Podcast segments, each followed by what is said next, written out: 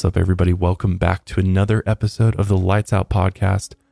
I'm your host, Josh, and in the studio today is my new co host, Austin. He is back. Hey, what's up, man? Hey, It's been a to be couple weeks since you've been here, huh? Yeah, yeah. But uh it's gonna be a permanent thing pretty soon. Yeah. Yeah, yeah. So at the time of recording this, um, it is December 19th, and actually, there's only two more episodes left for the year. There's this episode today with Austin, and then there's one bonus episode I'm doing this year. In years past, I've taken two weeks off around the holidays and into the new year, but this year I'm only doing one week off. There's going to be a bonus episode up next week, which will be, I think, the last episode I record by myself for hopefully a long time. yeah. and then Austin will be back for the first episode of the new year, which will be January 13th. We'll be taking a short break, but then we'll be back. And Austin will be back for good. And I'm just excited to get into next year, see where the show takes us. There's so many different things we want to get into. And I think adding another voice to the show, another perspective to the show is just going to add. I know for me, is going to make this so much more fun. But for you, the listener, I think it's just going to add a whole new dynamic that hopefully you're going to really like. So, the last time you were here, we were talking about the Corpsewood Manor murders, which was a uh, just an absolutely insane case. And today we've got another very disturbing one, uh, to put it lightly. So, we're going to be talking about the Superior Universal Alignment cult. And these guys are they're they're a cult that basically believes in a lot of different things, but main thing being that Jesus was an extraterrestrial Yep. and you know it, it's one of those cults that's you know kind of rooted in new age ideologies and you know ufos aliens and and all of that. But then there's this whole tie to satanism potentially or black magic or performing rituals and things like that that makes this just crazy. Um this cult is from brazil.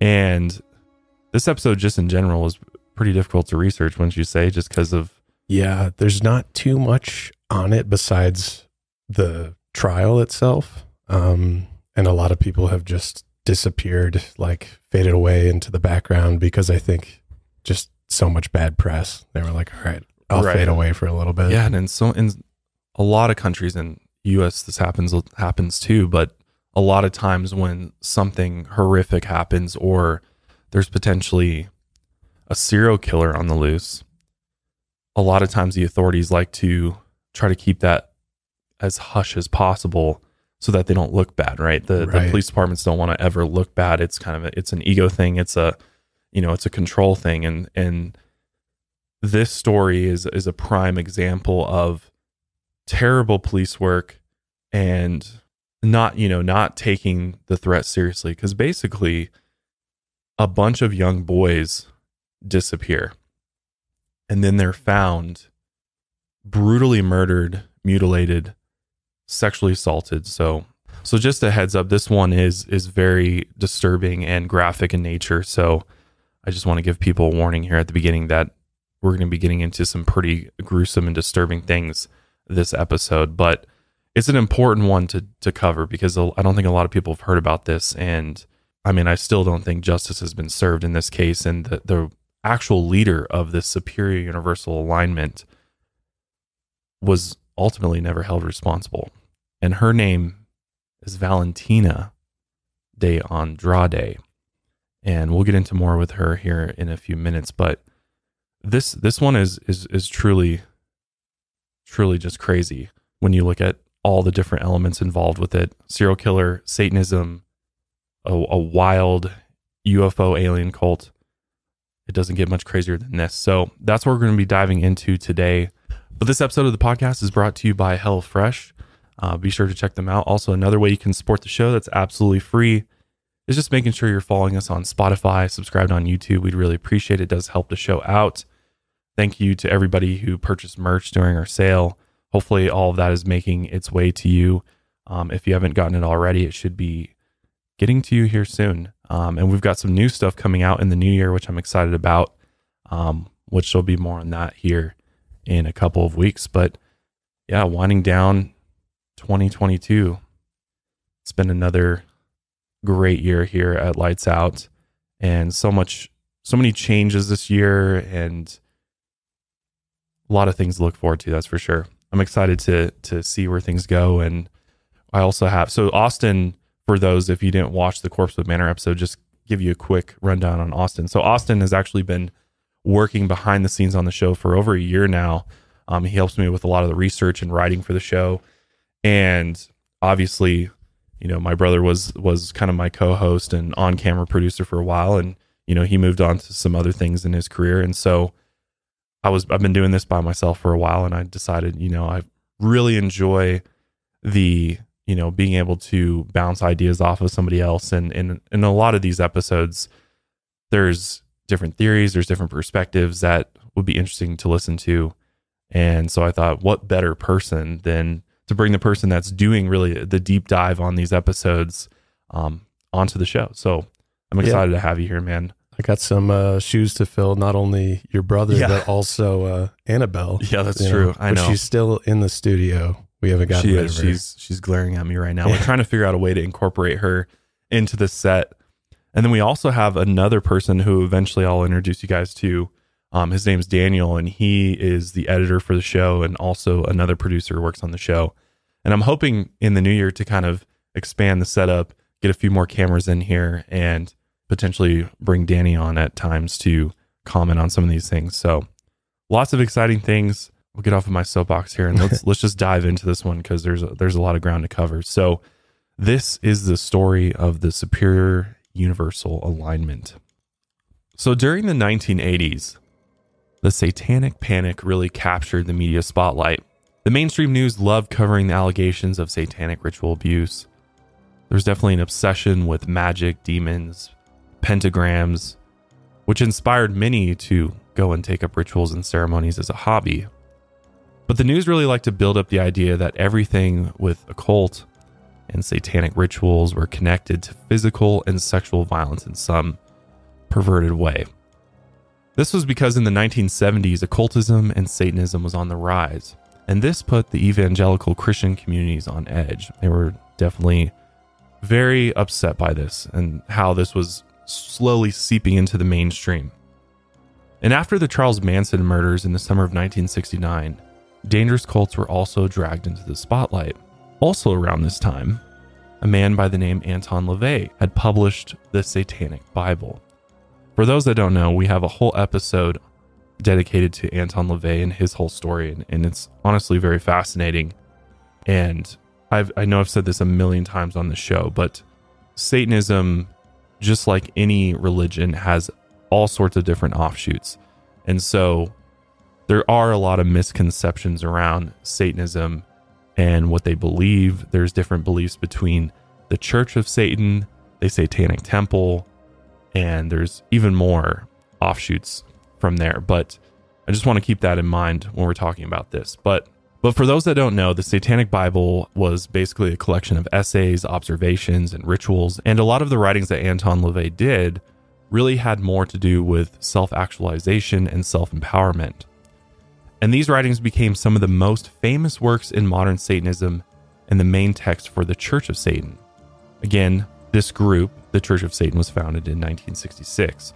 And then a few years later, in 1971, the best selling novel The Exorcist was released. And the original work claimed that it was based off of a true story. And it became so popular that the concepts of Satan and his demons began to work their way deep into the American psyche. Satan and demons weren't just pop culture or religious characters anymore. They were apparitions in your living room because someone in the house was summoning dark energies during their nightly ceremonies. By the end of the 20th century, many began to believe in the true existence of demons and the dark domain of Satan. Even things like a harmless Ouija board that was once a parlor game became a device that could summon dark energy and contact spirits. With the help of Anton LaVey, dark occult rituals became more and more popular, and for some, it literally became a routine part of life. While most of the people who participated were harmless, some grasped onto the ideology to carry out their own twisted desires, which is the same for any religion, right? Agreed. Christians, Muslim. I mean, it doesn't matter what religion it is. It's always easy and convenient to take spiritual beliefs, which are rooted in good positivity, and then twist them and use con- you know use concepts, use the the concept of good versus evil that all religions are are rooted in, and then use it to carry out your own wants. Yeah. Right. It's a tale as old as time, right? It is. Yeah. It is. And Satanism was no different. That some were using it for good and others used it as an excuse to do evil. And if you remember in the 1970s, the Jonestown massacre happened. And even though this was a Christian based cult, the massacre sent waves of fear across the world. And again, the public saw what the power and influence of cults could actually do to people. So events like this all led to the satanic panic cults of all different backgrounds became a national phenomenon. But many people liked comparing cults they didn't understand to the bedrock of black magic and evil. So by the 1980s, a Brazilian woman named Valentina de Andrade would soon join the cult craze. And superior universal alignment would end up being blamed for some of the most horrific and brutal crimes that Brazil has ever seen. So that leads us to who is Valentina? So, Valentina was born in the city of Carazinho in southern Brazil on September 28, 1931. She grew up in a small town and most of her childhood life was uneventful. She once mentioned she didn't grow up with any toys or bicycles, and growing up, her family didn't have a lot of money. In the biography on her website, it says that she was semi illiterate. She says that she could have eventually learned to read and write better, but she didn't want to distort her authenticity. It also goes on to say that she was a romantic. She also liked songs and messages that incite dreams. She liked to sing and compose melodies, words, and poems. And she described herself as an extrovert loyal, real, affectionate, and discreet. She also claimed that during her life she never practiced a single act of evilness or something that could disturb her conscience. She even believed that she had unquestionable dignity. Which is a bit weird. Like, if you're saying, This is my biography, I like singing and dancing. Also, I've never done anything evil in my life. It almost sounds like, Red flag, if you Yeah. ask me. Anybody that's like, I've never done a single bit of evilness in my life, which I mean, I think most of us like to think we never have done anything evil. And I guess it define you, you got to define what evil means, but we've all made mistakes. We're all, we're imperfect beings. right? So, based on that description of her, she's definitely setting herself up as a godlike figure in a way. Right. Like she's never above- anything wrong. Yeah, I'm above the normal fuck ups that humans do. Right. And I feel like every cult leader starts as Oh, like, right. The am- Messiah complex. the yeah. Messiah complex, exactly. So when Valentina was 50 years old, which was in 1981, she had a spiritual moment, an awakening that changed her life forever. She believed she experienced this life altering encounter with divine cosmic beings. She claimed she was contacted by extraterrestrials through a vision that warned her about doomsday. How many times have we heard that before? But this was her first ever vision of prophecy. But according to the extraterrestrials, they promised her that if she spread their word, they would eventually send a spaceship to save her and all of her followers before doomsday hit. The aliens would continue to contact her through visions, and she would then spread their truth to the rest of the world. She believed she was materialized energy on the planet Earth, and she was a cosmic entity of light, love, and truth. She also claimed that none of her beliefs were native to Earth, and they were all given to her by cosmic beings. And she also claimed that she had material proof for all of her beliefs. But of course, no one has ever witnessed this so called proof she has. Her beliefs included that Jesus was not God, and she described both of them as antagonistic consciences. In her writings, she likes to talk about energies generated through light triangulations, and her website is obsessed with prisms. Her other beliefs focused on fingerprints in individuals. She also believed in the act of reincarnation and that there was a way to recover memories from previous lives. Even children could be outstanding physicists, mathematicians, performers, musicians, and gain the ability to speak different languages, as long as they could tap into the memories of their previous lives. And she also claimed that she had the answers to the entire universe. But of course, if you wanted to know these things or know the things that Valentina believed, you'd have to first buy her book, which putting a paywall on your beliefs is I, I think is a completely fucked up thing. It's a scam. It's totally a scam. And it immediately you lose credibility. Yeah. And and this is an issue even today. I mean, I find a lot of these these beliefs that a lot of these cult leaders often preach to be interesting and I think there's I think what's difficult about a lot of these types of people is that there's nuggets of truth sprinkled in with complete bullshit. And that's the tough part is because people hear things and you're like, that sounds legit to me. Or I share a similar belief, and whether or not that belief has physical, concrete proof to make it a fact is one thing. But I think that's what's difficult and why people get drawn into these things is they're like, oh, you know, I share that similar belief.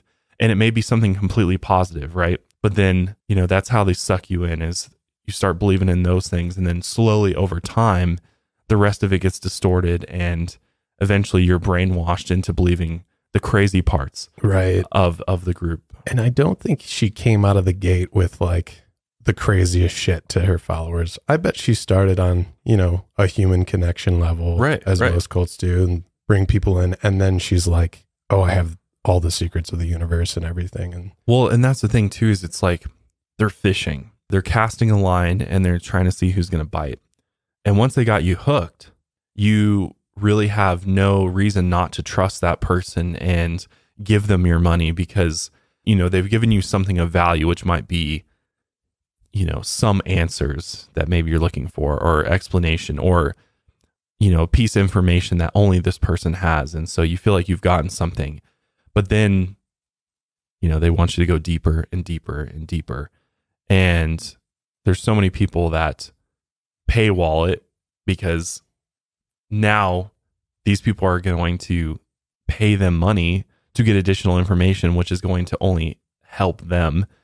And I, and I think that's the difficult thing is i think so many especially these spiritual cult leaders start out potentially in a good place once they they realize that they can control people and they can manipulate people to give them things and raise their status give them fame give them money and you know their ego starts getting inflated it's like a drug you know they can't get enough of it and it just continues and continues until it just shit gets completely out of hand right. and I, I've seen that so many times in, in different stories, especially with these sort of new age groups.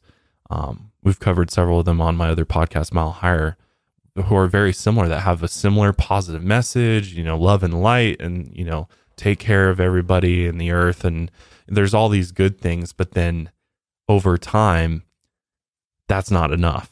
yeah. Let's take it to the next Let's level. take it to the next level. And it really seems to me that's what Valentina was trying to do. Because if you go look at their website, I mean, there's nothing, there's nothing about what we're getting. In fact, they dispute all of the claims that they were ever involved in any of this, um, the disappearance of these children or abuse. But from from looking at their website, it looks like just like any other church. You know, they have like a dancing day and they, all their members are like doing the tango or Yeah. you know they're getting together and just having fellowship together and it's just like this group of like-minded people so It also looks like that website was built in 2002 or as something. most of them do which is so Yeah. interesting is like all of the all of these websites for these leaders are clearly like self-made Yeah. through like html from like 2005 or something Yeah, like and it's crazy that it's still running because I like I'm not sure of the status of the cult today, but someone's got to be yeah keeping the URL going, right? I couldn't get it to load on my phone, so I don't think it's mobile friendly. it can only load on the computer. Yeah. So yeah, the the website's still up for this group, and as far as we know, Superior Universal Alignment could be a group that's still still active. Yeah, Um, we don't totally know because there's not a lot of information about them beyond this story, but it is still out there and active on the internet. So pretty interesting. So besides the paywall to Valentina's beliefs, she was very open to everyone following her. She was very welcoming to gay people. And this was during a time when many major religions were against homosexuality. So she was very open to different types of lifestyles. As far as love goes, the extraterrestrials had given her the divine truth. She said that the person will feel an irresistible physical attraction when energetic information is received. And she goes on to say that it is criminal and unfair not to allow them to be happy. And if parents don't accept their children for who they are, the parents are executors. And if they deny how God created them, then they deny God Himself. But she also talked about how love and lust were dangerous things. Valentina was married once, but that ended in divorce. And ever since then, it's believed she never had a romantic relationship ever again. She decided to dedicate her life entirely to her spirituality. In her writings, she also covers topics like donating organs, comatose states, deja vu, the disappearance of objects, ghosts, miracles, haunted houses, energy while sleeping, life after death, and energetic loads and protection, which, whatever the hell that means. But one of her biggest subjects was doomsday and the world's end, as it is with most cults. When Valentina lived in the town of Altamira, Brazil, her neighbors began to believe that she had some talents in clairvoyancy. They believed that she could see the future, so she became the local seer and fortune teller. People would pay her so she would tell them their fate. When she got popular enough, she wrote the book titled God the Big Farce. In the book, she claimed that God did not exist and Jesus was an extraterrestrial being. After publishing her book, her popularity around town grew even more, and she soon created the cult named Superior Universal Alignment in 1981. It's also known as Superior Universal Lineage, depending on the translation, since her native language is Portuguese. She told her followers that she knew the exact day that the world would end, and she would only tell the doomsday date to her most dedicated followers, which that's quite the secret to, to gatekeep. But one of the core beliefs in superior universal alignment was that any child born after 1981 was a reincarnation of evil, and she believed that they needed to be expunged.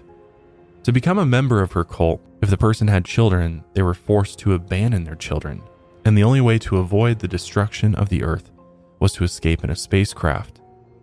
But any child born after 1981 could not come aboard that ship. She pressured any of her followers who had children to give them up to their other family members or put them up for adoption. In her book, she states, quote unquote, Watch out for the children. They are unconscious instruments of the great scam called God and his evil collaborators. After she convinced her followers that this was the truth, that Jesus was an alien and doomsday was on its way, many began questioning everything about their previous lives and beliefs. Obviously, this is one of the major steps in joining a cult. After accepting that everything they had once believed was false, they were now open to anything Valentina told them. In secrecy, she kept the doomsday date hidden from the public. This was information she only shared to her most loyal followers. But with so many of these types of people. Those doomsday dates that they claim to know is truth came and went, and her followers were confused. But not with Valentina, with themselves. Instead of seeing her as a false prophet, they only questioned their own faith in their religion, which I'm sure there's a lot of manipulation on Valentina's part with that. Absolutely. It definitely tracks with her personality of I'm never wrong. I've never done anything wrong. And if this doomsday date is coming and going, not my fault. Right. Something right, else. Right. Rather than looking bad, you know, that's that's always the the way out for them, I feel like. But they begin to believe that the Doomsday spaceship hadn't come to rescue them because they were unfaithful to Valentina in Universal Superior Alignment. They believed it was their fault or the children's fault that the spaceship didn't arrive. Around 1987, Valentina eventually accused her followers of not proving their loyalty and that they didn't believe strongly enough. And if they didn't have total faith in her, they would never be saved. Only if they believed her without questioning anything would the divine prophecy actually come true. It was also around this time when children living near Altamira began mysteriously disappearing or showing up dead. And the big question here was is this just a coincidence? In 1989, the most inhumane acts of sexual violence against young boys between the ages of 8 and 14 began happening in Altamira, Brazil. Around 19 boys disappeared within four years. And many of these boys came from poor families or they were orphans. Some were homeless and lived on the streets and they made a little bit of money doing odd jobs like shining shoes. But the first known victim was an eight year old boy named Joseph. After leaving his house, a strange man lured him away on August 2nd, 1989. Hours later, the boy was found alive, but he had suffered some serious injuries and had signs of sexual abuse. Some thought this was just a one time thing, but they soon realized it was a much bigger problem. The crimes against young boys would only get worse. The next victim was a 10 year old boy named Otto Neal. On November 16, 1989, he delivered some mangoes to a man in town, and the man invited him to eat them with him. After a long walk, the man made sure they were in an isolated area before he pulled the boy towards him.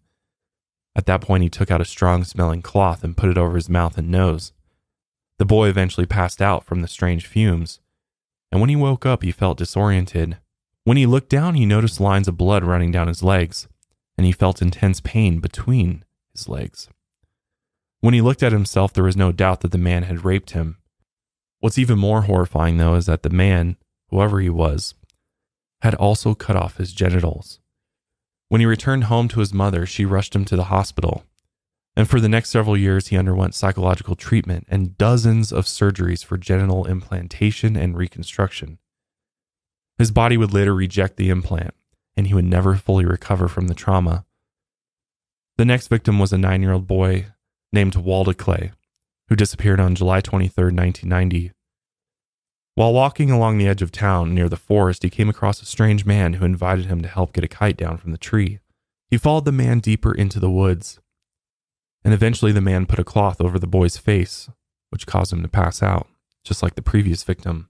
When the boy woke up, he immediately noticed that he had been castrated and sexually abused. He also had to undergo several reconstructive surgeries and psychological treatment. For the next few years, this violence became a common thing towards young boys who lived around Altamira. The boys would be out tending their family's farm or shining shoes, selling local goods, or playing down at the banks of the local river. And then a strange man would lure them away. Since the nature of these crimes were so violent, and they happened more and more often, the news of the mutilations got widespread attention. A formal investigation was opened and led by Police Chief Adair Moreau, at first, the murders weren't linked to each other, and many of the cases were dropped for lack of evidence. But after years of disappearances, assaults, and murders, seven separate investigations eventually opened up.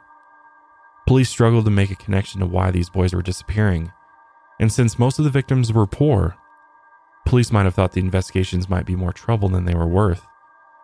The three boys who had survived the attacks were their best source of information, but even they couldn't give them much. The boys that survived said that it was just a single man acting alone.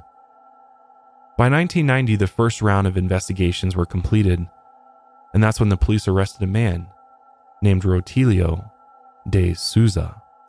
He was a known drifter who wandered through city streets, and investigators were confident that he was responsible. But the suspect soon died while incarcerated under suspicious circumstances only a few months after he was arrested, even though police were confident he was their guy. The disappearances of young boys kept happening. They eventually had to admit that Rotilio wasn't the murderer, or at least he wasn't the only one.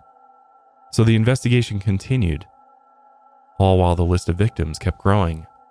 The first few victims were assaulted, injured, and then survived. In less than a year since the attacks began, many of the young boys were found dead or never seen again. The attacks had begun in 1989, and many of the boys who died or disappeared were attacked after 1990. When their remains were recovered, they were often found naked, castrated, and had signs of sexual assault. Some were never found at all. The first boy to go missing was Tito Mendez, a 13 year old. On January 20th, 1991, he went swimming in the Tres Pontes stream before going to the store. Just before disappearing, an eyewitness saw Tito in the company of an unknown man. After that, the boy was never seen again. The first reported death was the death of a 10 year old boy named Ailton Fonseca. He was first reported missing on May 5th, 1991. His mutilated remains were found 46 days later, partially decayed and rotten. What's even more fucked up is that his body was taken to the morgue in Belém but it mysteriously disappeared before it could be autopsied. Then an 11 year old boy known as JCB disappeared on August 21st, 1991. And then on New Year's Day, 1992, a 13 year old boy named Jardili de Cunha was last seen with an unknown individual just before disappearing. And his body was found a few days later, naked, castrated, with signs of sexual assault, several cuts across the skin, and severe burn wounds. It was clear that his captor either tortured him with fire or tried to burn him alive, or assaulted his body after he was already dead. On April 11, 1992, a 12 year old boy named Ednaldo de Souza Teixeira was found beaten to death beside a local well. Dark wounds covered his entire body and he had died from internal bleeding. And then later that fall, on October 1st, 1992, a 13 year old boy named James da Silva Pessoa was out in the fields tending to the family's cattle. And this was the last time that he was ever seen alive. A few days later, his body was discovered, and this poor boy had also been castrated, and there were signs of sexual abuse and torture. But his body wasn't the same as the others. This poor boy had also had his eyes gouged out and his hands chopped off. Then on November 17, 1992, a 13 year old boy named Clebson Ferreira Caldas was found murdered. He was naked, castrated, and showed signs of torture. And then on December 27th, another boy named Faricio Ferris de Souza went missing. He was only 12. He had gone to pick up a payment from a woman he had worked for, and he was last seen with a strange man riding a red bicycle. Even after the new year in 1993, boys kept disappearing, and the police weren't any closer to catching the monster behind these crimes. This would make it four straight years of murder and mutilation. On January 23, 1993, a nine year old boy named Raynon Santos de Souza went to play on the banks of the Xingu River. He was last seen with two men. And then on March 27, 1993, 10 year old Flavio Lopez de Silva also went missing. His body was found a few days later with signs of torture and injury to his genitals. There was also strange circular wounds that covered his body. They were later discovered to be bite marks. Whoever killed the boy might have actually eaten part of him as well. Investigators also found that the tip of the boy's penis was cut off and his scrotum was torn out. One of the last known boys to go missing was on July 9, 1993. He was known as RFS. The 11 year old boy was a shoe shiner in the streets, and he had left his tools behind at a supermarket, which he normally didn't do. After that, he was never seen again. Investigators later found out that a few months earlier, the boy's brother had previously escaped an abduction attempt, and they figured it might have been the same suspect. Since many of these boys were poor and had to work for a living, police thought that these deaths and disappearance might have been connected to an underground trafficking ring. Police turned their attention toward an alleged gang of traffickers in the area. They noticed the cuts on the boys' bodies looked intentional, like they were trying to cut open their stomachs and remove their organs. Investigators thought that the city's children were being kidnapped in order to extract their organs and sell them on the black market. Police actually caught wind of two doctors who had recently moved into the city. The doctors' names were Anicio Ferreira de Souza and Cecilio Brandao, and they had both moved to the area in 1990. And the police thought that this wasn't a coincidence, so they actually detained both of them for questioning Experts later suggested that the organs taken from the children would have been unable to be used, as the wounds were too violent for the organs to be removed and remain functional. With no more leads or physical evidence, the doctors were released and the case went cold. The investigation was almost at a complete dead end when investigators finally got a bit of luck. One day, one of the boys actually had escaped from their captors. He was an unnamed boy who had supposedly been locked up by several people and when the boy talked with the police, he identified his captors. Many of the accused were high ranking members of society. One was actually a police officer, two were doctors who were previous suspects, one was the son of a wealthy land baron, and the other was Valentina de Andrade, the leader of Superior Universal Alignment. And this is when the clues began to point towards the cult. This news shocked the community because the cult was small and mostly kept to themselves, but the locals would quickly turn on them The secret things the cult was accused of doing behind closed doors were about to be exposed to the mainstream media. Tales and rumors of ritualistic abuse and cannibalism began to spread, and eventually it did hit the mainstream news. Supposedly, the doctors in the cult had removed the boy's organs to sell in the black market or perform black magic rituals. No one knew exactly what was true or what was exaggerated, and the police were determined to turn the community against the superior universal alignment. And spreading stories about Satanism and black magic rituals was the best way to do it, especially in a time when the satanic panic was a household fear. As the investigation began to unfold, police uncovered another horror. On April 6, 1992, on the coast of Parana, a six year old schoolboy went missing. His name was Evandro Ramos Catano. Five days later, his mutilated body was found in a field near Guaratuba, and the killer had brutally cut off the boy's hair, toes, ears, genitals, and hands. Also, his intestines, liver, and heart were missing from his body. After the discovery, investigators thought that the death was a result of human sacrifice, and many were convinced that this was all part of some sick black magic ceremony. A lead detective told a local news outlet that the boy was killed at a sawmill owned by the former mayor, Aldo Abagge. The boy's blood had traces of sawdust in it. Then the killers had tossed the body into the nearby sea, and that's when his bloated, mutilated body floated to the shore soon after. In the news, this case became known as the Witches of Guaratuba. To some, this sounded like an evil group that the police were after. In hindsight, the name of the case sounds like a literal witch hunt. But no physical evidence connected anybody to the crime scene. Authorities then accused the ex mayor's wife, Selena, of paying $2,000 to the cult members so that they would kill the boy as a ritual. Her husband's political career and business ventures were failing, so investigators thought that they might have killed the boys as part of a good luck ritual. According to the police, Selena and her daughter Beatriz confessed to the crimes, but they later retracted their confessions. The authorities later said that there was plenty of evidence that pointed to the existence of an international network of satanic cults, and the region was heavily influenced by the Catholic faith. The investigation later ran into several problems, though. They never performed an autopsy on the body, and there was no forensic examinations at the crime scene. Plus, there was no physical evidence that connected anyone to the crime. Aldo, the ex mayor, died soon after his arrest.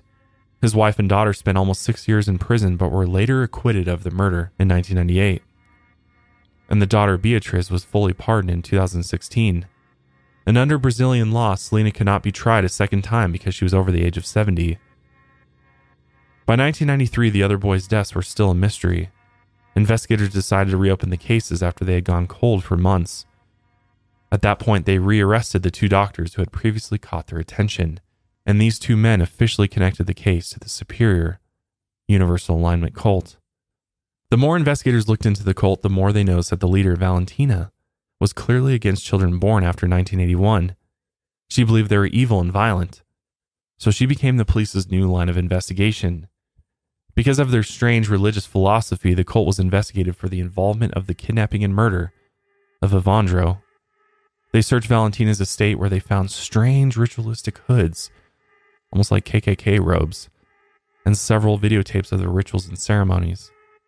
In one of the videos, police said they saw Valentina enter a trance and tell her followers to quote unquote kill little children in Portuguese. Experts later watched this videotape, but they believe she was actually saying, Yes, there are more experienced little children. The quality of the audio was too poor for them to understand what was actually happening, and the evidence was thrown out, and Valentina's name was removed from the judicial inquiry. She claimed that she never worked with the organization in Brazil, and she had only visited Altamira a few times. She claimed that the last time that she was there was in 1987. Since this was the investigator's last lead, the police chief, Éder Mauro, wanted to end the case because there was no physical evidence. This police chief would later become the federal deputy representative of Para, Brazil, in 2015. And from 2015 to 2020, he would be accused of covering up extortion and torture by police officers, assaulting a transsexual woman, and promoting homophobia. In the Altamira case, he believed the murders and mutilations were committed by people during rituals of Satanism and black magic. So I'm curious by now, what are your thoughts on this case? This one is really, really tough because I'm trying. I mean, obviously, based on the injuries sustained to the victims and just how brutal they are, whoever is doing this is doing it because, I mean, doing it because they're an absolute monster and they clearly have something against these young boys for whatever that reason is. But at the same time, the removal of organs, the the things that are being cut off, I think do potentially suggest that there is some type of ritual that's a part of this. And just the and also the fact that it is just young boys Yeah, versus varying different types of victims. for sure. I don't know. What do you think? I don't know. After researching this, I, it was hard to say because a part of me feels like they were police were scapegoating this cult, even though I don't agree with what this cult is about. I do think police are under pressure to just be like, we need to name find somebody. someone. Yeah. And That's- what better person to blame it on than this weird cult that we connected to hating children Right, right. but I don't know. Another part of me, it's just such a mess. Why didn't they perform autopsies? Why, like, where's the physical evidence? You know, there's like so many holes in the case that I, Well, it makes you wonder. I mean, and I know I've seen this with cases in in Mexico. We we covered uh, Adolfo Constan- uh, Costanzo, and I think you have to look at just the sheer corruption that exists, and it seems to me like the police may in fact just be trying to cover it up because their own are involved oh yeah, and, and that's what's so crazy and scary about this is that I, I think you're right. I think conveniently the superior universal alignment was there and they they latched onto that one thing that Valentina said about the children, you know, that they're evil being born after that, 1981. And it's a convenient way of accusing, you know, here's our our, you know, person of interest. This is this cult. But the fact that their own were involved potentially with, with these killings just shows me that they're trying to cover up potentially i mean for all we know there could have absolutely been like a ring of police um, or just officials government officials that were i don't know trafficking these kids or that would were a part of their me. own sick sa- satanic cult for all we know right? Yeah, and it's really hard though because again the, the police work is just so shitty like there's just none yeah, the fact that there's these brutal crime scenes and yet there's no you're they're not gathering any forensic evidence they're just kind of like oh there's another one yep. and just kind of moving on with it and The one huge red flag for me was the body of one of the earlier victims disappeared from right right the that's strange. morgue. Yeah, how does Which that one? happen? this this just this case smells like corruption through and through like For there is sure. a massive cover up happening to try to prevent this from from being solved Yeah, I mean, it's clear that there, whoever is behind these killings had people looking out for them yeah, and trying to protect them, their identity from being revealed. Yeah, it's it's honestly scary. I mean, it's just I can't even imagine living in Altamira with this happening, yeah. and especially being you know a father or mother and worrying about your son or you know loved ones being safe, and the fact that the the victims that did get away or did survive, they all report strange man or strange men, which to me seems to to lead more down the police cover up route, you know, yeah. because obviously these men were figuring out ways to lure these children and I all I almost wonder if you know it, it could have been like a police officer in uniform that was luring, you know, That would giving be, giving the the boys like a false sense of security like you know you got to be safe out here because there's you know Yeah, a and- killer running around so come with me and and as like a poor boy, possibly living on the streets, wouldn't you grow Yeah. to kind of maybe trust a police officer? Yeah, it's like kind of what you know. Oh, they got Yeah. a badge. I'm supposed to respect them and trust them and everything. Yeah, which is really hard to for you know, us to even give perspective on this because we're talking about a very small town in Brazil. And this is like in the middle of the Amazon rainforest. Like this is a pretty remote location, I would say. Uh, I mean, it's it, for those wondering where geographically it is, I'd say it's probably like what, I don't even know, eight, ten hours north of Rio de Janeiro and the state of Pará. Yeah, pretty Uh, deep in the Amazon. Pretty deep in the, so it's, and I know out there, God, and we were just talking about this before.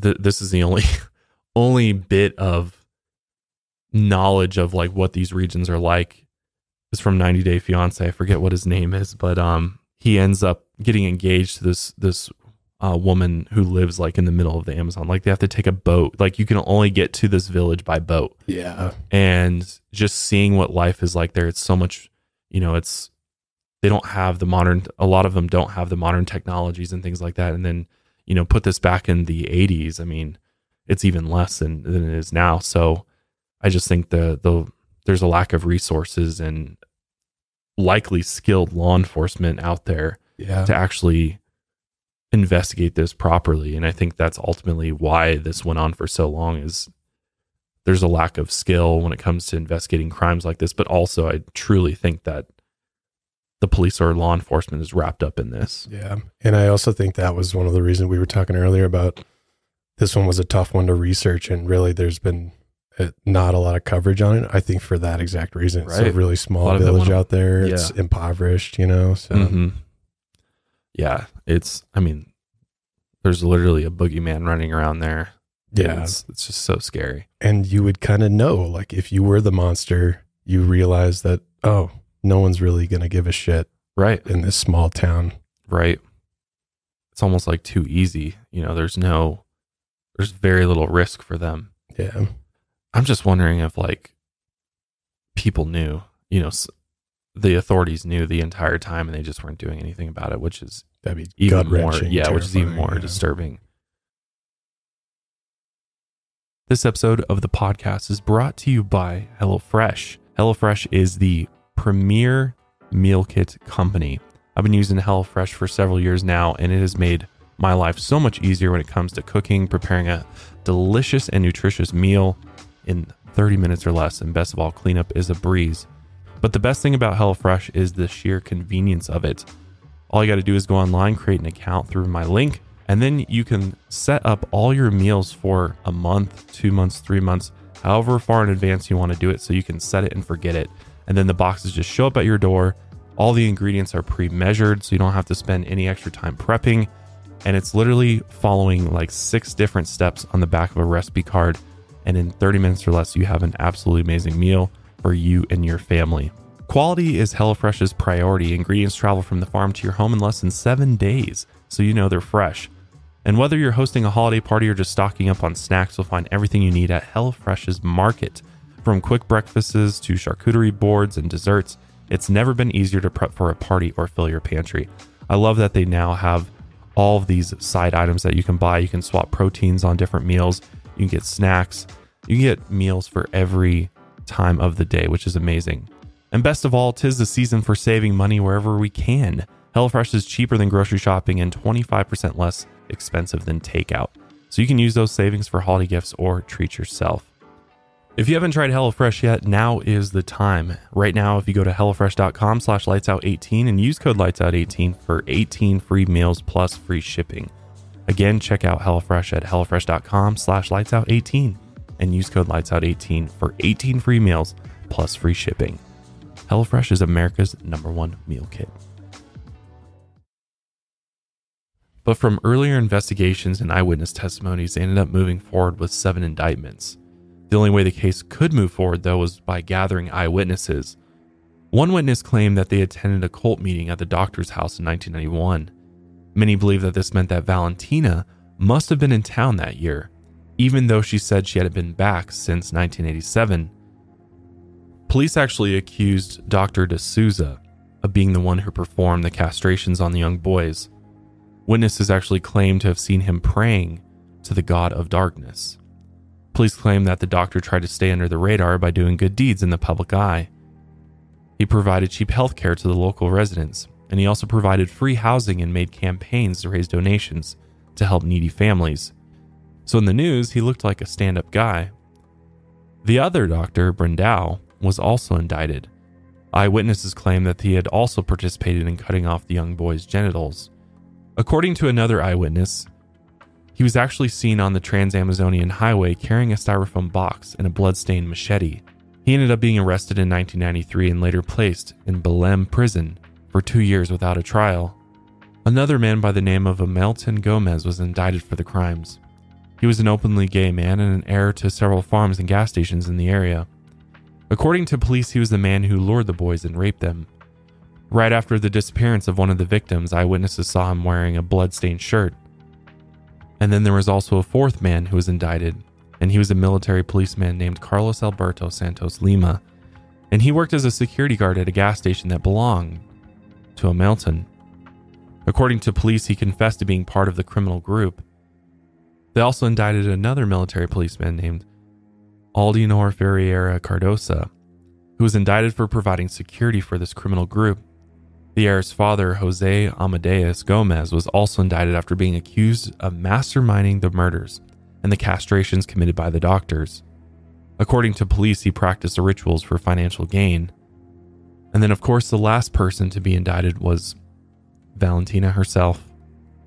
She was accused of being the cult leader and the intellectual mentor for the homicides. Everyone who was indicted, except for Jose and Valentina, were detained. Valentina was allowed to walk free until her trial date. The cases against all of them were weak at best. The investigation also had several huge flaws. Again, no official autopsies were ever performed, and no forensic examinations were performed at the crime scene. So there was no physical evidence that could connect any of the accused to the actual crimes. But it didn't matter. Prosecutors thought eyewitnesses would be strong enough evidence. They desperately needed someone to go down for these horrific crimes. Worldwide pressure on the case was also building, and on September 6, 1993, the indictments were accepted by the prosecutor, so they moved forward with the murder trials. I don't think I've ever asked you this, but what, what are your thoughts on eyewitness testimony? Well, eyewitness testimony is good and bad, right? Because it also depends on when you get that testimony, right? If you wait so long after the incident happens, there's a likelihood that that testimony is going to be less reliable then. And that's why it's so important to do good police work by getting statements from witnesses right? right? that's why police go around and get everybody's statements so that they have it written down at the time of the incident. So later on in court when they're you know not only can the person read their statement from the original date but also you know you can see if there's a change in story too.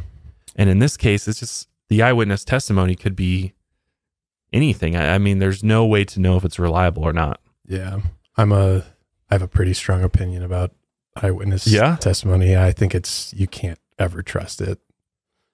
And I know that's a strong take, but um, I think after you see something within minutes, it's distorted in your memory. Really, and, really. Yeah. And so, I've actually found out. I was called for jury duty one time. I never ended up going because I was away at college, so I had to.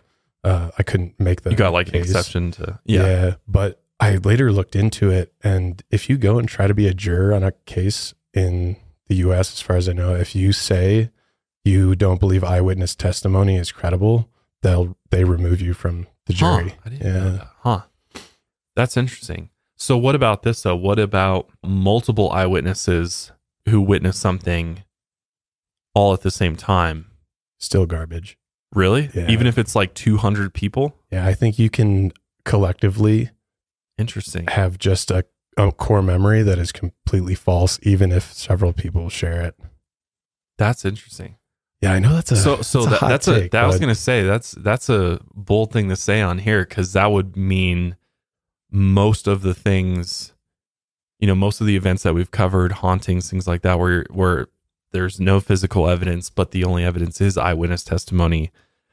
So Josh is putting me on you're, blast you're getting, right now. I'm putting you on blast. So I think with so paranormal, you're skeptical of all of that. You would be, you wouldn't believe any of that. Well, with paranormal, I think it's different in in the context of eyewitness testimony in a case.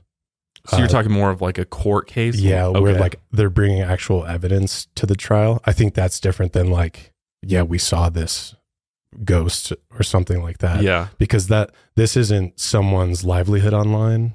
So when, so when somebody could potentially go to prison for many years, you're saying eyewitness testimony sh- Yeah. shouldn't factor into that. No, we need you need hard evidence because even if you that, look back yeah. historically, witch hunts, lynchings, Yeah. it's just people collectively like, yeah, we we figured this out. We saw that guy with this guy, and then they they end up They were doing some weird him, shit around the fire, and yeah, and I, I get that. I think in the court sense, I think it makes sense to not.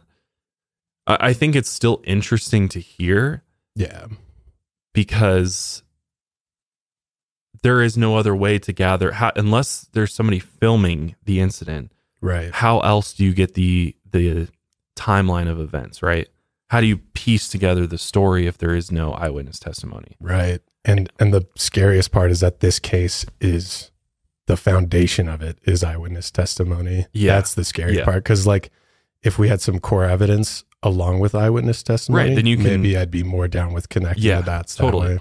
Relying solely on eyewitness testimony for any sort of criminal case or trial Yeah. makes no sense. Yeah. No. and, and that's why this is so just fucked because there is the fact that they don't have a way to you know see if they have an alibi or see you know actually follow up and see what they were actually doing that day and gather the evidence from the scene to see if there's any connections there the fact that there's literally i mean i'm trying to figure out what investigation they actually did because it seems like they did virtually none yeah. and that it was almost like a bunch of guys got in a room together like all right so let's find the pieces here to make this make sense exactly. for Yeah. for court and i think that's literally what happened is based on those descriptions especially the indictments for you know the various people it, it almost seems that's what happened is they're like okay this guy's a doctor so you probably know how to to uh, remove organs and things like that. So let's just let's slap him with those charges. That Yeah. that, that explains away the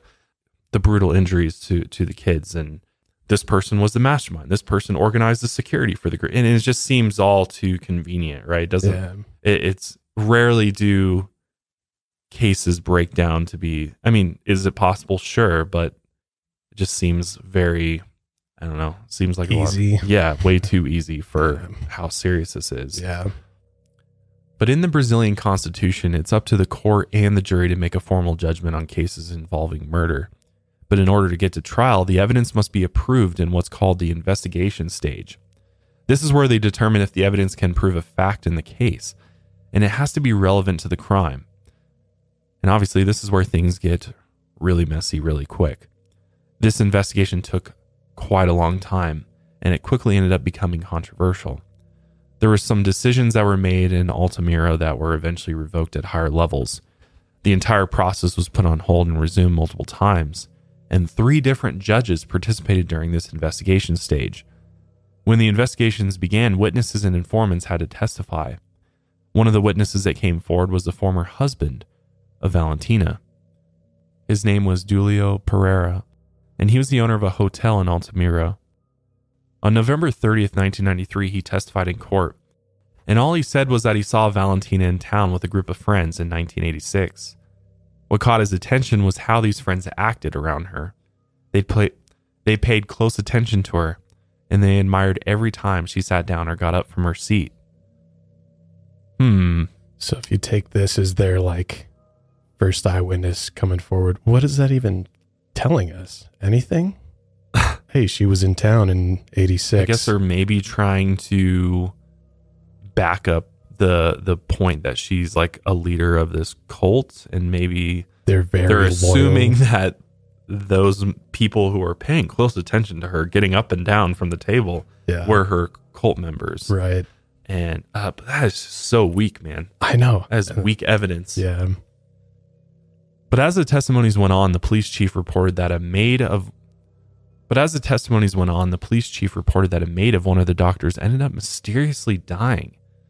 She was going to testify as a witness because she had supposedly seen some of the cult's rituals firsthand. Meanwhile, all the former members of Superior Universal Alignment testified and claimed there was no ritualistic crime or kidnapping that took place in the cult. Many of them ended up accusing Valentina of coercive persuasion at worst, and that she forced some of the couples to turn their children over to childless couples or other family members before joining. She had told them that these children were negative energies and they needed to be left behind.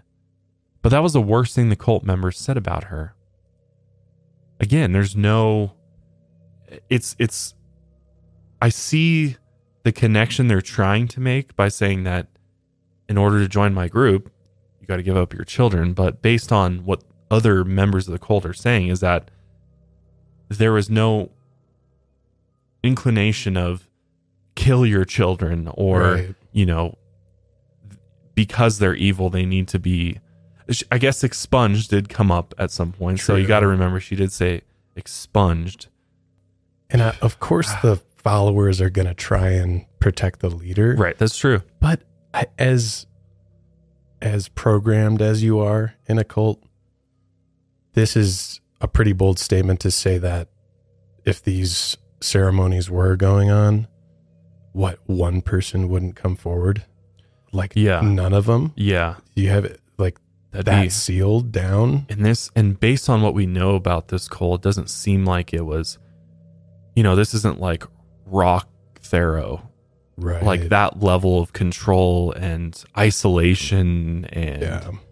and just brutality that he he showed to his group it se- this seems very different mild in a way compared to that Yeah. but then again, I mean, it's it's always hard to know because people are good liars and they're good at, you know, if there are things like this going on, it's still possible that people could, you know, keep it under wraps or not come forward no matter how horrible these rituals were. But I agree with you. I think it's there's a much greater chance that if these horrific things were being done within the cult that at least, you know, as this started blowing up and the cult's going down, that somebody would come forward. Yeah, whistleblow Yeah. and come forward and be like, hey, yeah, this is what happened, you know, or seek an immunity deal or something like that where, you know, you're divulging this information to help take it down. But it doesn't seem like that ever happened here. So yeah, it's 30 years ago. Not even like a deathbed confession has Right. come from any of the cult members. Right. So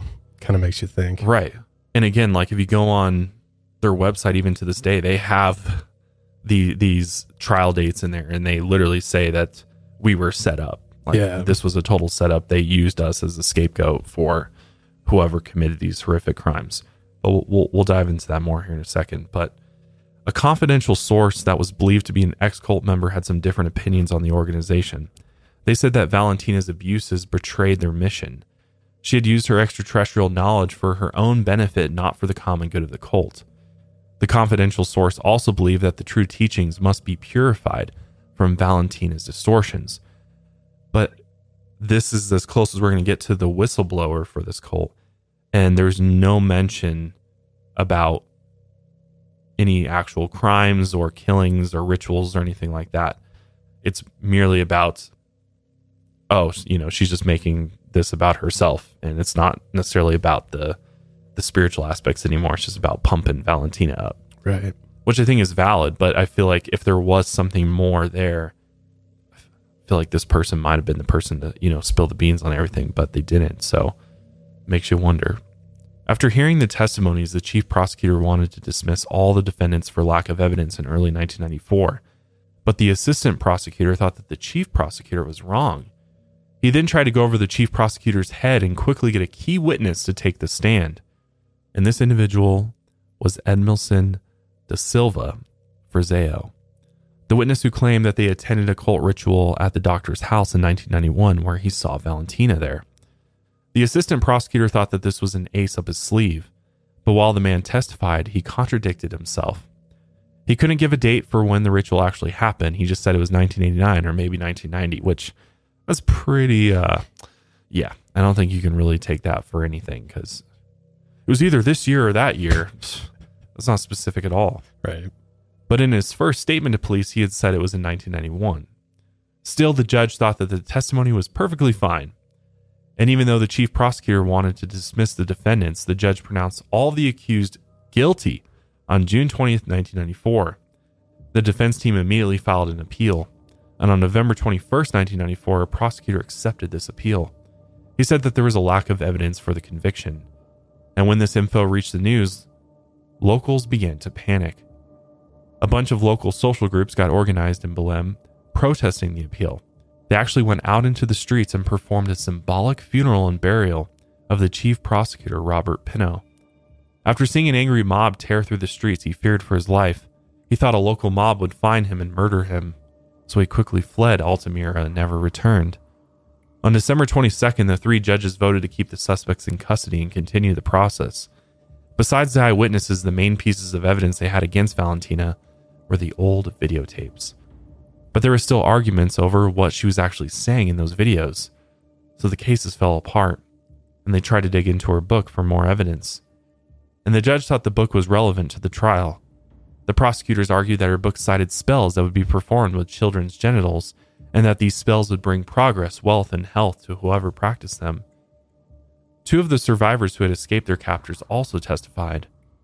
One of the boys said that they were absolutely sure that the person who lured him to an isolated spot and mutilated his genitals was Carlos Alberto, the former military police officer who worked as security for the local gas station. The other boy, Otoniel, told a story about how he was called in to deliver mangoes one day, and that was when he was attacked from behind and passed out after a stranger forced a cloth over his face.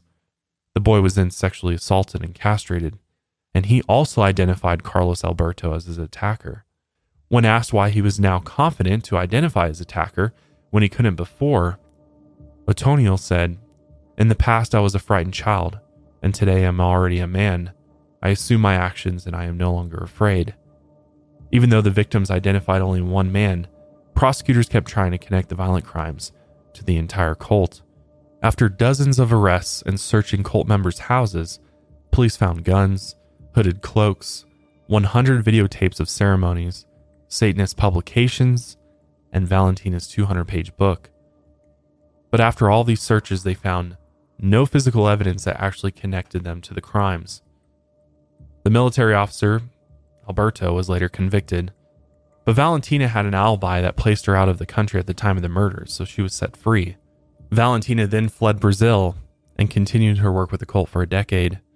She traveled to Las Vegas, Argentina, and Uruguay. On March 24, 1995, the court was shocked to get a request for a new hearing from an old eyewitness. It was Edmilson, the man that claimed that they had gone to the doctor's house for a ritual and had seen Valentina there, and he had given a new testimony. He said that he had lied about everything. He said that he had been coerced by three federal police officers who offered him money and said he couldn't refuse it. Other stories of police torture and abuse throughout the case also came to light so no one knew who was telling the truth or who was tortured into telling lies in court. The case was eventually taken to the federal Supreme Court. A panel realized that the original case had been absolutely just fucked from the very beginning. So they ordered a new hearing for defense statements and they reopened the investigation phase. They also nullified everyone's convictions. By this time, one of the doctors, Brandao, had been held for more than two years in prison without an actual trial. After he was freed, he wanted to sue the state and he claimed that he was used as a scapegoat by the authorities to hide the major flaws in the investigation. On September 12, 1995, all the other defendants connected to the cult were released, and all of the proceedings were stopped. After hearing that the cases were over, Valentina moved to Buenos Aires. She still had a few faithful followers, but she had lost hundreds of followers during the trials. She continued to preach her truth to the few followers she had left, and she refused to take any responsibility for what happened to the young boys in Altamira. She later created her website, which is filled with her ramblings about herself and her beliefs, and she constantly told the world she was innocent. After this, though, no one really knows whatever happened to Valentina. No one knows where she ended up living or if she's even still alive. And if she is still alive, she would be 91 years old today. But that still leaves us with the question of if the cult wasn't responsible for these murders. Then who attacked all these boys between 1989 and 1993? During the awful investigations of the Superior Universal Alignment members, a man named Oswaldo Marcineiro was arrested for one of the murders. He was reportedly a high priest of Umbanda. This was normally a non-violent Afro-Brazilian religion that combines African tradition, indigenous American beliefs, spiritism, and Roman Catholicism. This high priest and two of his assistants allegedly confessed to committing the murder of Evandro, the boy who was killed and mutilated in the sawmill. But there were still over a dozen murders that weren't solved. After police tried to pin the blame on the superior universal alignment for years, the true evil was still lurking across Brazil. And that true evil was a man named Francisco das Chagas Rodrigues. And his secret, violent murder streak wouldn't come to light until many years later in 2004. But he was a man who had been raping, mutilating, and murdering boys for years. Francisco was born in northeast Brazil in 1965. He grew up without a mother after she abandoned the family when he was only four years old. His father left the family two years later, and he was raised by his abusive grandmother named Maria. His father would occasionally come back around with strange women, but none of the women ever treated Francisco like a son. And every time his father came around and left again, he was always reminded of the pain of abandonment when he was six years old, he helped his grandmother sell cakes on the street, and he also helped her with housework. Even though he had three brothers, he always felt alone. He would go out at night by himself and throw rocks at the neighborhood cats to entertain himself. And by the time he became an adult, he met a woman and had two daughters in Para. He then found a work as a bicycle mechanic, and in the 1980s, he moved to Altamira. This was when his dark fantasies seeped into reality and began kidnapping and mutilating young boys. Since these murders were later blamed on the cult, Francisco allegedly kidnapped, castrated, and killed an unknown number of boys in the area. He then moved from city to city across Brazil. In the streets, he would find poor young boys working for money just like he used to when he was a kid. Then he would lure the boys away, sexually abuse them, cut off their ears, fingers, and genitals. He also ended up killing most of the victims by strangling them or stabbing them with a knife. Sometimes he would douse his victims in fuel light a match and burn them to death. All of his victims were boys between the ages of 4 and 15, and it wasn't until the murder of 15 year old Jonathan Viega when police finally began catching on. Just before disappearing, Jonathan said he was going to meet a bicycle mechanic, and that bicycle mechanic was none other than Francisco. He was later arrested under suspicion of killing Jonathan along with 16 other boys, and this led the investigation back several years they began connecting Francisco to the death of young boys dating back to 1989, and when they searched his house, they found several bones of two of his victims and a few pieces of their clothing. They also found boys' t shirts that had been cut from their neck, which matched several of the other victims. And they realized that all of his victims were found within 600 feet of wherever he lived in each city. He was eventually suspected of killing and mutilating up to 42 boys in total. Because his killings were similar to the murders in Altamira, he was suspected of killing those boys too. But by the end, the case was already closed and there wasn't enough physical evidence to connect him to the crimes. Still, on March 29, 2004, he confessed to murdering 17 boys. But he would never tell police how he did it or what he did with the bodies. These police investigations were so sloppy and careless through the years that the Inter American Court of Human Rights ended up denouncing Brazil. It's believed that Francisco might have killed many more young boys, and now he's recognized as one of the most prolific serial killers in Brazilian history. He was eventually convicted of double homicide, abuse against dead bodies, and concealment of corpses, and he was sentenced to 580 years in prison. With Francisco behind bars, many believe that the nightmare was finally over. But the fact that someone or an entire organization was able to evade police for that long and carry out the absolutely most horrifying crimes had made many lose faith in the justice system of Brazil. Police desperately tried to blame black magic rituals and Satanism when the problem was most likely just a psychopath that had outsmarted them at every turn. But still, there's no definite answer to who actually killed all those boys in Altamira. But unfortunately, the truth has been lost with them. I think what I come back to with this, I think you have to look at the cult, what they were about, what we know about them, which isn't a whole lot. But I do see how it's hard to connect them to these murders. I just don't see anything about this cult that that tells me they are doing these black magic rituals.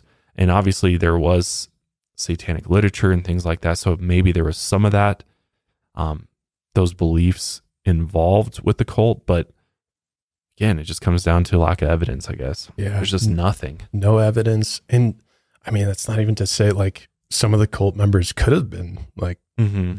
but to try and pin it on the entire cult is that's a bold claim, right? It could Yeah. have been like, so those police officers, the ex military police and whatnot, were working uh, as security for the group or whatever. Yeah, maybe those were just the screwed up indi- individuals who were committing some of these crimes. And that's their connection to the cult. right. But other than that, there's no evidence to suggest further connections from the cult to these killings. Yeah. I mean, it seems to me that this could have even been like a criminal enterprise of some sort, you know, multiple individuals that were involved in, in this for whatever reason. I mean, it's, it's always hard to understand motive with things like this or why people do evil, evil things. But I, I think the possibility of it also being Francisco is a big possibility too. I mean, Yeah. Agreed. He just wreaked havoc across Brazil. The his murders in other places were very similar to the ones done in Altamira.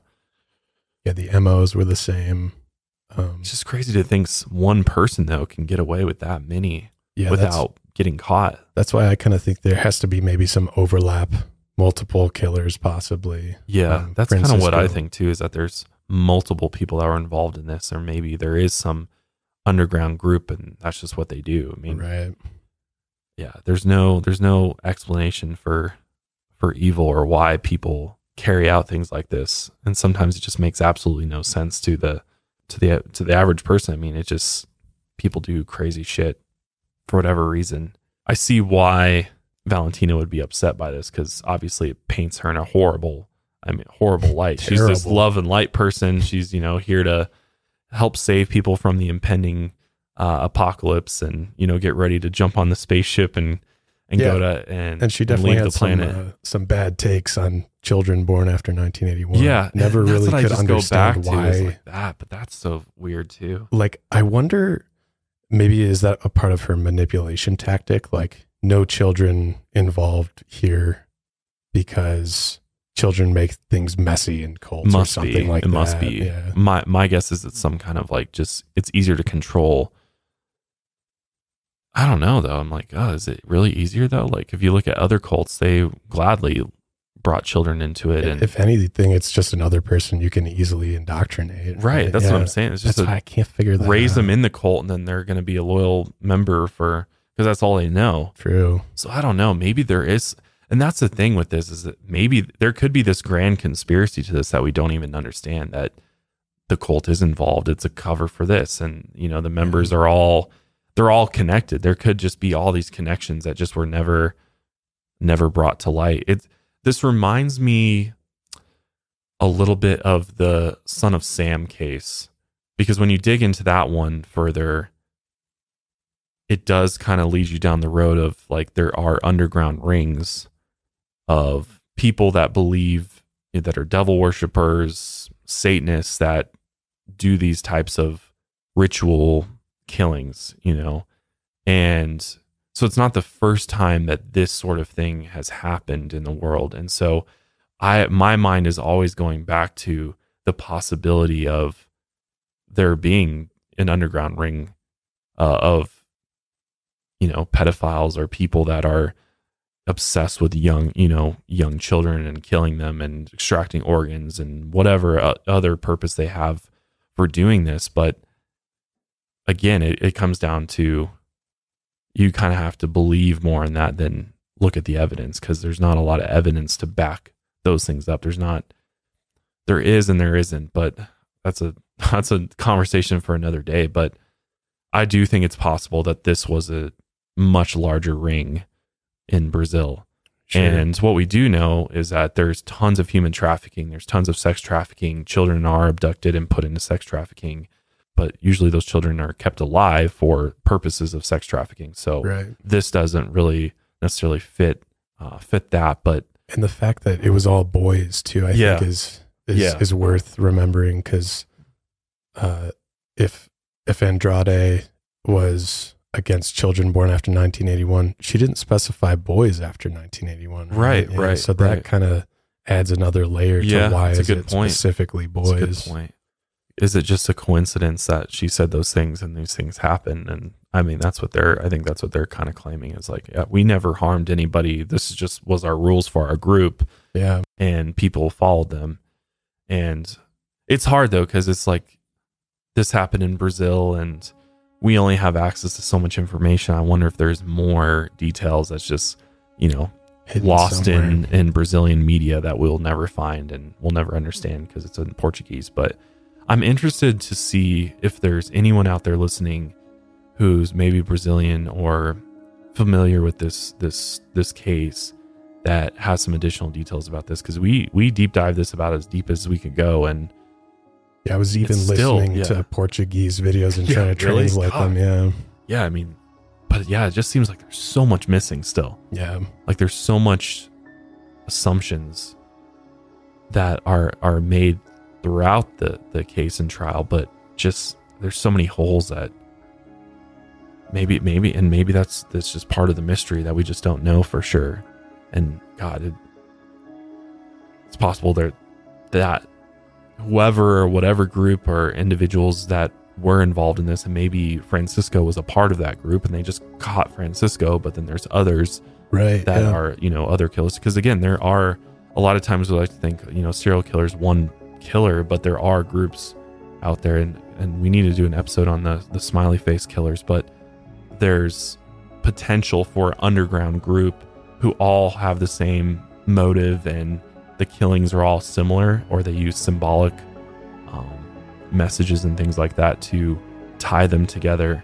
So i don't know. This yeah this one's I mean, this one's absolutely disturbing, and you know, I I just feel feel horrible for these poor kids that that were victims in this, and they are. I I don't think that justice has been served. I mean, Francisco, don't even send him to prison. He should he shouldn't even be living at this point. But it's horrible. It's absolutely horrible. The the absolute evil that exists in the, this world and the real life monsters that are out there. It's just it's scary. yeah. But we're gonna go ahead and wrap up today's episode there. Let us know your thoughts though on this one. Uh, if you're watching on YouTube, let us know in the comments. Uh, who do you think, you know, carried out these murders?